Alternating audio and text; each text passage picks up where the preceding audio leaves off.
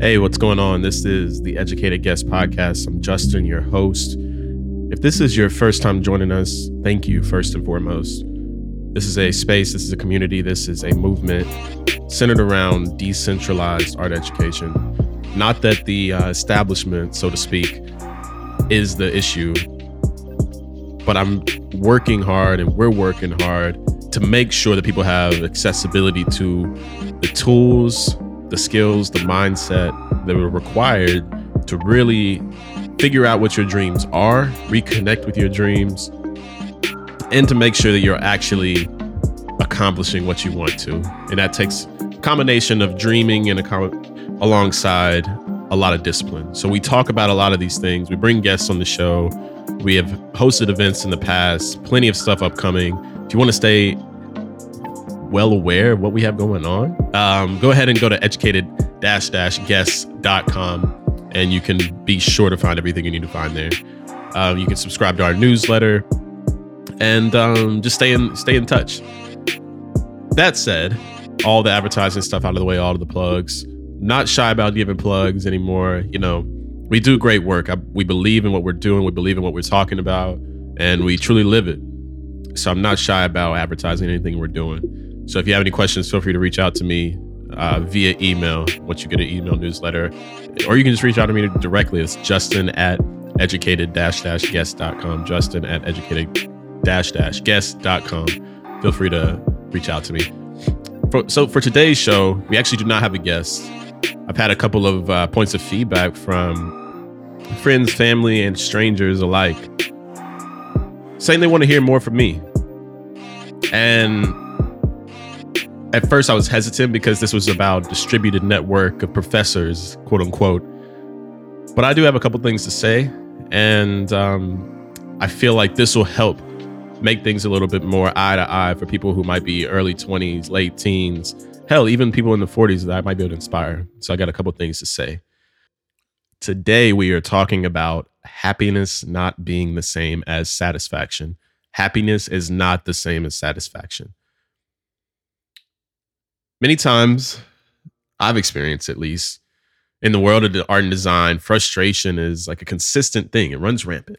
It's all over the place. I'd, I would argue even that the most renowned artists, historically and in a contemporary sense, frequently create from a place of discontent, a mind of aggravation, always frustrated about something. And that fuels the creativity. I would argue that's the same for me and for most. Um, in fact, many of these same great artists and thinkers that we've been taught to deify, you know, the Michael, Michelangelos, the Claude Monets, the list goes on, the Van Goghs, actually lived a life of incredible sadness. And I don't want to just summarize their life in in one term like that, but it's important that we don't ignore their struggles with the sads, very melancholic nature, very misanthropic attitude. Um, so unfortunately, the number of examples are too numerous to ignore. Let's go through them real quick. So Claude Monet once jumped off a bridge into the Seine River while struggling to get his art approved with the uh, French art establishment. He's seeking their approval. Um, to continue, entire books have been written in an attempt to understand Van Gogh's mental state leading up to his death by suicide in 1890. I think it was about 1890. And and Mark Rothko, David Foster Wallace, too. I'm trying to think of other examples. All of these people face a similar fate. And I got to thinking about this this week, and it made me wonder if any of these stories are outliers. And I would say definitively no, these stories are not outliers. None of them. So fighting with the French art establishment might seem like a folk tale to most.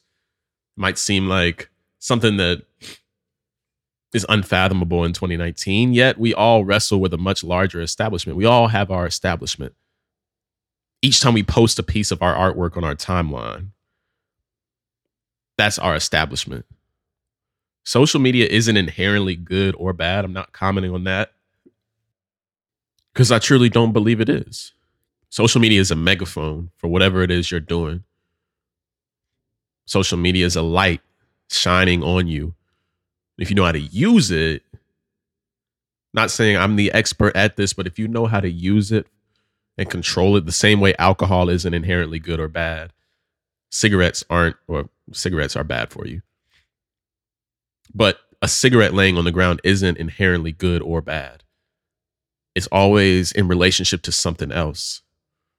So, back to the, the point here social media isn't inherently good or bad, just as the French art establishment isn't either. Um, I'm simply making a case for how we can confuse satisfaction with happiness. And there's this there's this old Buddhist tradition uh, that has a great way of categorizing the destructive mind state that one might normally uh, put next to social media use. Um, I like to think of it as a poison because that's how it was first taught to me. So poisons, these poisons are threefold. There's three poisons. The first poison is greed. The second poison is hatred. And the third poison is delusion. So an author, Jon Kabat-Zinn, refers to the act of greed as the cascade of dissatisfactions, the cascade of dissatisfactions. And naturally, we're all ambitious and goal oriented. So greed seems like a natural tendency of ours. Everyone wants more money. You want more for your life. Of course, you rather get 100 likes on Instagram as opposed to 99. Of course, you love to have four trophies instead of three. And we could all use a little bit more money in our bank account. And quite frankly, that could be the difference between guac on your burrito bowl and no guacamole on your burrito bowl. So unfortunately, we start believing that we will be whole once the object of our desire, let's say it is the money, it is the fame, it is the accolade. Once that object of our desire is finally ours, this engine for the, the, the long car ride of suffering starts. And this suffering, while it is a part of life, can turn everything upside down for us we don't know how to handle it. We don't know how to cope. We don't have any tools in our tool belt to fix the feeling we have. Not that it needs fixing as if it's broken, but we don't know how to assess what's broken and we don't know how to react because we weren't prepared. And that's okay. That's okay. But it's not okay to stay in that lack of preparation mode. It's not okay to stay in a uh, an unprepared mindset. So one of my favorite movies Cool Runnings. It came out in like 95 or something like that. I was two. Not a I unapologetically say that because I love everything about my childhood. It was great. So, Cool Runnings, there's this particular scene where Derice sits and he asks Coach, uh, he asks Irv Blitzer, was his name? Ir- Irv Blitzer, like a fire name. Irv Blitzer. Let's just meditate he asked Irv about why he cheated in the Olympics. So if you're not familiar with Cool Runnings, go watch it. It's an amazing movie. I'm not going to sit here and spoil all the details, but he asked why he cheated in the Olympics. It might be the spoiler, but who cares? So Irv responds by explaining how winning had become his whole life. How winning had become his whole life. He explained how the object of his desire became his willingness to win. And he was willing to do whatever it took to to continue to get that dopamine hit. So finally he says to, to Derice, a gold medal is a wonderful thing. But if you're not enough without it, you'll never be enough with it. When I was watching that when I was five years old, six years old, seven years old, whatever that was, and I saw it for the first time, of course, it never really hits home. You're not concerned about being too attached to something because your only definition of who you are is is so amorphous. You have no clear definition. You have nothing to stand on. So all you do as a 7-year-old is look to the future. You already assume that you're going to grow. You're going to grow taller. You're going to get bigger. You're going to start going to a new grade. Everything is seen through the lens of growth. So, yes, you might be perpetually dissatisfied with being shorter than the other kid in class, but you know that you're going that you're growing you're getting you're getting taller you might be dissatisfied with being in seventh grade but you know you're going to be in eighth grade next year it's dissatisfaction with the current state but that never ever ever stole my happiness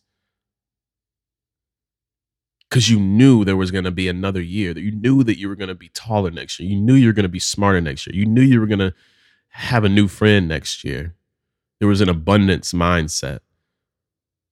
So do you you didn't attach yourself to the things of today.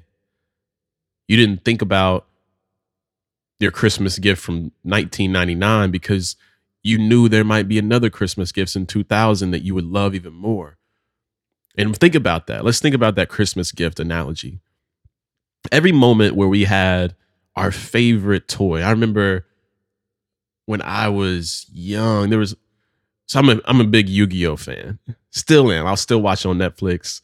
I don't care. Like I'm a nerd. I don't care. I love Yu-Gi-Oh. So in Yu-Gi-Oh, they have these things called Duel Disks. And I remember I asked for a Duel Disk for Christmas and I got it. And I was so happy. I was mad too because I had like mint condition cards and I didn't want to put them in the Duel Disk because it, it started messing up the cards. I'm pretty sure this thing was made by Tyco. So I'm mad at Tyco. I'm like, bro, why didn't y'all think about this?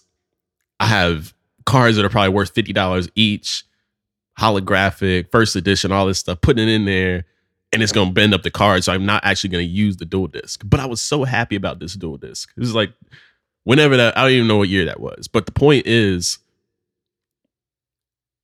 the very next year, I'd forgotten all about that Duel Disk. It was underneath the bed somewhere. It's not because I didn't love it but I didn't attach my happiness, my holistic being to having that thing. So this this and you know, I could go on and on with other examples. Matter of fact, send me an email of an example of a time that you felt happiness you felt as if your happiness was attached to something, but you overcame that feeling. So whether that was a time when you were seeking an award, you were seeking recognition, you were seeking a job, when you felt like your happiness was attached to something, send me an email and just let me know how you got through that. And I'll I'll talk about it on our next episode. Can't guarantee the next one because it depends on when you send it in, but I'll talk about it in the future. Give you a shout out. So, this, my friends, is the essence of your incessant dissatisfaction. So, imagine tying your self worth to winning a gold medal naturally not winning would would devolve into hatred for those who did. It's a natural feeling. If your self worth was tied to a design award, of course you're going to be mad when someone else gets it. I'm just being real. You're going to be upset. You're going to hate on them. Talk about haters in hip hop. Like, people are only mad because one of two things happened. One, their winning of the Grammy Award was the cure for their insecurity. And two, or two, it could be one or the other. I'm not saying it's always one and two. Or two, they knew that they didn't work as hard as that person who won. So that breeds the next step of this what of what the Buddhist teaching sort of teaches or says is that delusion sets in when we start misassigning a narrative to explain why you didn't win. Oh, well, you know, this person, see, they grew up in that neighborhood over there. Nah, man. So, nah, they, they were in they were in the higher class than me. They didn't have to deal with what I had to deal with. Sound familiar? If this sounds like you, I'm not saying I've never been there before, too. I'm able, I'm real with you. I'm there all the time. I've hated on people so much over my lifetime that it's ridiculous. Not to say I don't praise people, not to say I'm not happy for people, but my natural tendency just being open and honest with with the audience here. And if you're sitting out there listening, we got listeners all over the world. Shout out to uh, shout out to Canada, huge listener base there. Uh, shout out to LA, No, that's not even a country, but it feels like a country. So I'm going to say it in parallel to Canada. and uh, we got some listeners in France. So if you're sitting in France right now, in Lyon, if you're sitting in Lyon listening, just know that I'm sitting here as a as as a, having a testimony of hatred for other people. And it's not hatred as if I want them to fail. I'm just mad that I didn't win. And just to, as a reminder, what we're talking about today, happiness is not the same as satisfaction. Happiness is not the same as satisfaction. And I'm telling you all these these stories. I'm being completely vulnerable, completely open and honest with you. Not to say that, oh, I'm a broken person. Look at me. Woe is me. I'm saying, yo, I have issues in the same areas that I'm speaking to you about. And I work and I recognize and I start to recognize my patterns, then I can change. If I know, and I'm going to use a quick analogy, if I know that I got a certain spot on the floor that I just can't make a shot from, and if I'm still trying to shoot that same shot and getting mad when I miss it, I'm crazy. So I got to change the game. I got to recognize where my weaknesses are, at least acknowledge them, and then begin to change them. So tighten up weaknesses all across the board here. And um, to continue on that story, so let's get back to the to the point here. So, how do you combat this feeling of lack? That might be a normal question. How do you combat the feeling of mm, scarcity? Scarcity is a great word for happiness versus satisfaction. It begins with realizing that you're perfect just as you are right now. And I'm not saying that you are not meant to grow. I'm saying that everything that you have in your life, everything you've created, everything that you are experiencing right now is a product of everything you believed you were worthy to experience if you were stuck at a job you don't like, it's because somewhere deeply, you know, deep inside of your, ooh, like in your soul, believes that that's all that you're worthy of. I'm here to tell you that's not true. But I can tell you it's not true all that I want to. But until you realize that it's not true, you'll continually reach the breaking point and you'll want to say, oh, well, you'll see over the fence. You'll be like, ah, I see where it can go. But no, like, uh, nah, grass ain't always greener. I better water my grass. And it's okay. It's true. Grass isn't always greener, but you can have a preference for which grass you like. And I know all about grass because I play golf. There's Bermuda, there's Bent, there's Georgia, there's Poa annua, there's bluegrass. There's fescue. So which one do you like? That's your choice. You can make a choice and you can water all those different types of grass. You can have brown grass, green grass, whatever. So the tools of loving yourself before you set off towards your destination must happen. And to bring it back to the very thesis of what I'm talking about today, happiness not being the same as satisfaction. If I'm satisfied with something,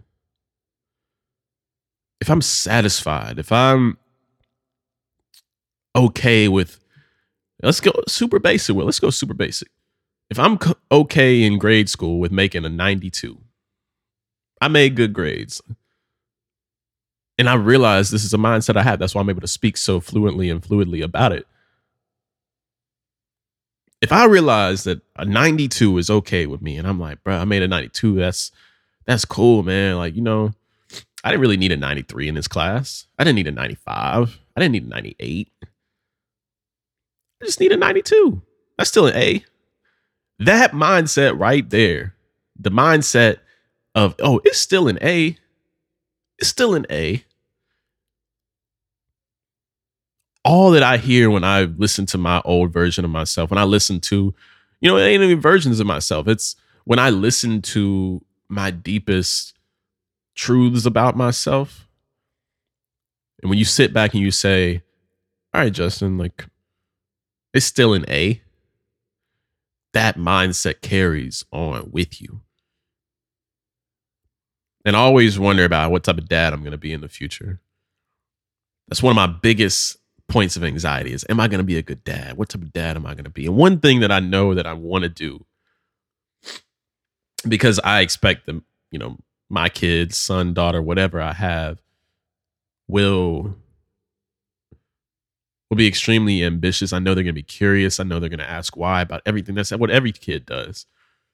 And I always wonder how I'll react to the first sign of talent that I see in them. And there's two options. There's option one. Option one is to clap for the result. They draw a pretty picture and I clap for the result. Or if they draw a pretty picture, beautiful image, great imagination, I can clap for the effort. I can clap for the intentionality. I can clap for the thoroughness. And that's what I'm trying to do for me. That's what I am doing for me. I clap for my own effort. I don't clap when I get a result. I don't clap when I get just an A. It's still an A. That still an A mindset will leave you at age 26, which I, I am now. That's still, oh, it's still an A mindset creeps in and I, I love football. I love sports because I think it's so analogous to life. So, so, so, so pertinent. And then one thing Nick Saban always says is there's nothing worse than a than a bad win. There's nothing worse than winning a game when you didn't perform your best. Because then it gives you an excuse to slack off the next time. If you realize you can win by giving 70%, you'll be straight. You'll be good until you come up against somebody who's always given 100%. So I've given a ton of examples already. We talked about the seven year old experience of being happily dissatisfied with where you are. We talked about you know the experience of what it's like to be satisfied and how that carries on in a negative connotation throughout the rest of your life. If you're satisfied, you're not hungry. And as artists and designers, we need to be hungry for service. We need to be hungry to provide value to the world. Not that we're the only ones that can do it, but that's that's the community I'm speaking to.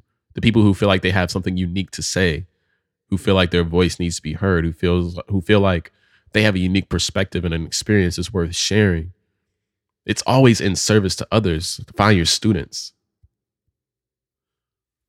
the Plato and Socrates relationship. Find it. Find where your students are. So, when it comes to this dissatisfaction, back to the thesis, happiness is not the same as this. It's not the same as satisfaction. I can be in seventh grade and love every minute of my seventh grade PE class and, you know, whatever is going on then but I can still want to go to eighth grade. I don't want to stay in seventh grade. It doesn't mean I didn't love it. And any regret that I've experienced in life, and I don't have many regrets. I don't. I try not to think about life as regretful. It's just a combination of decisions. There is no regret. There is no regret. So in seventh grade, I can still want to be in eighth grade, but I can still fully appreciate where I am right now. Because guess what? From seventh to eighth, from sixth to seventh, from fifth to sixth, all these transitory moments in life, all these transitional moments in life, they don't seem they seem like little blips when we're younger. They're like, oh, well, of course I'm going supposed to go to eighth grade. I'm just gonna I'm gonna be taller. I'm gonna be different. I'm gonna I'm gonna have to buy new clothes, all this stuff. But when we get to be 25, when we get to be 30, I imagine when we get to be 50, nobody's placed a next natural next step for us. I would argue that if I stay in decent shape, I can wear the exact same clothes when I'm 50 that I'm wearing right now. The exact same, the same t shirt, the same shoes. And I can just coast. I can just make a 92 for the rest of my life. So, again, as you go forward into the weekend and into next week and the following week, and you wrap up 2019 and you're wrap headed into 2020. It's gonna be a new year, new me. Okay. I believe you. But do you believe you? Do you believe that? The highest moments of belief in my life, and I've always struggled with self belief because I'm interested in so many different things, and people have always tried to tell me what I should try to do, what I've tried to, you know, people love to tell me what who I should be, what I should be, what my next step should be. People love free advice. The advice that don't come with no money, it don't come with no sponsorship, it don't come with no investment. It's just advice, unsolicited. And I love people for that. I'm having more, more and more grace for people like that because they could just turn me off. They could change the channel. They could change the channel. And I'm grateful for anyone who's ever given me advice. Doesn't mean I have to listen to them, but I'm grateful for them because they created an incredible balance between my self belief and the ideas of others. So when you say new year, new me, when you say new month, new me, when you say new week, new me, I believe you. But do you? Do you believe that happiness can exist right where you are? Why do you have to wait till 2020 to find happiness? Happiness isn't over there. Happiness isn't at the beach. Happiness isn't in Chile. Happiness isn't in Tokyo. Happiness isn't in Australia. It's wherever you are. You have to carry that person all the way to wherever you are, wherever it is you're going.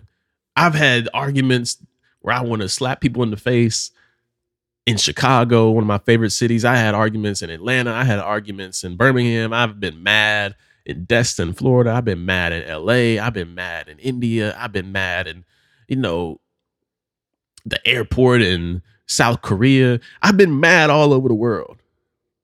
I've had low moments of energy all over the world. So, what does that say about destinations? What does that say about satisfaction versus happiness? I can choose to be happy wherever I am. But to be dissatisfied, that's a that's a driving force. That's a powerful force that'll continue to propel you forward. So don't give in to satisfaction. Don't think that, oh, this is what life is supposed to be like. Continue pushing. Keep going. Keep moving. And my dad sent me a text, and this I'll close with this. My dad sent me a text around this time last year, I believe. Now it was more like think it was January 2018. I was really, really struggling with some stuff. You know, quietly grinding things out. Not, you know, not really adding value to a lot of people. I was just doing what I had to do to get through that time. I wasn't being a light. I was just being, you know, a candle, keeping a little light on for myself. I can read my little book.